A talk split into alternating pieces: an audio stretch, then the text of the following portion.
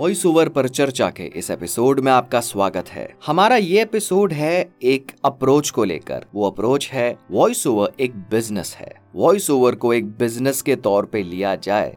अगर आपने अपनी स्किल पे काम किया है, अपने इस क्राफ्ट को डेवलप किया है आपने आपने घंटों, महीनों, सालों तक प्रैक्टिस की है स्क्रिप्ट रीडिंग की, आपने प्रोनाउंसिएशन पे काम किया, अपने उच्चारण को और बेहतर बनाया, अपनी वॉइस क्वालिटी पे काम किया, आपने अपनी वॉइस को वर्सेटाइल बनाया मॉड्यूलेशन सीखी बहुत कुछ किया, फिर आपने इन्वेस्टमेंट की किस चीज़ में? सेटअप में होम सेटअप डेवलप किया। माइक्रोफोन खरीदा आपने। एक पूरा साउंड प्रूफ होम सेटअप आप डेवलप कर चुके हो। तो आप इन्वेस्टमेंट कर चुके हो। आप मार्केटिंग करते हो अपनी। जो भी चीज़ें इस ट्रेनिंग सीरीज़ में डिस्कस करी गई आप मार्केटिंग करते हो। आप अपनी ऑनलाइन प्रेजेंस बनाते हो। आप अपनी वेबसाइट बनाते हो। तो वो सारे काम आप कर रहे हो, जो एक बिज़नेस को डेवलप करने के लिए करे जाते हैं। तो ये परसेप्शन सिर्फ़ ना हो कि ये सिर्फ़ एक क्राफ्ट है या कला है। ये कला ज़रूर है but at the end of the day it's a business तो उस हिसाब से आपकी अप्रोच होनी चाहिए। आप एक सर्विस प्रोवाइडर हैं। जैसे प्रोफेशनल्स अलग अलग फ़ील्ड में कंसल्टेशन चार्ज करते हैं। जिस चीज़ की वो सर्विस प्रोवाइड कर रहे हैं तो आप भी एक सर्विस ही प्रोवाइड कर रहे हो। तो समय के साथ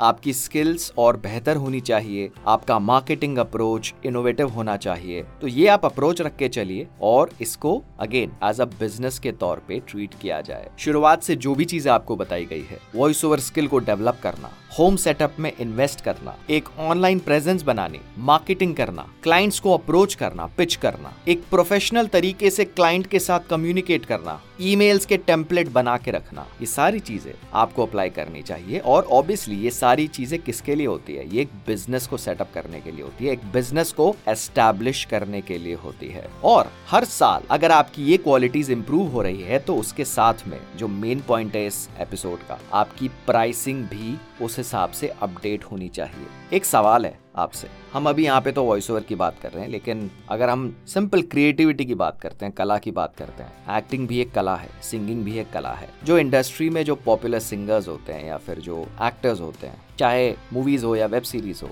तो क्या उनकी प्रोग्रेस के साथ उनकी प्राइसिंग भी इंक्रीज होती है, नहीं होती? बिल्कुल होती है। वो एक्टर्स जो सक्सेसफुल हैं अपने प्रोजेक्ट्स पे, चाहे वो वेब सीरीज़ हो या मूवीज़ हो तो क्या एग्ज़ाम्पल के तौर पे अगर उनको पाँच साल हो चुके हैं तो क्या वो वही रेट चार्ज करते हैं जो उन्होंने डेब्यू करते समय किया था? नहीं।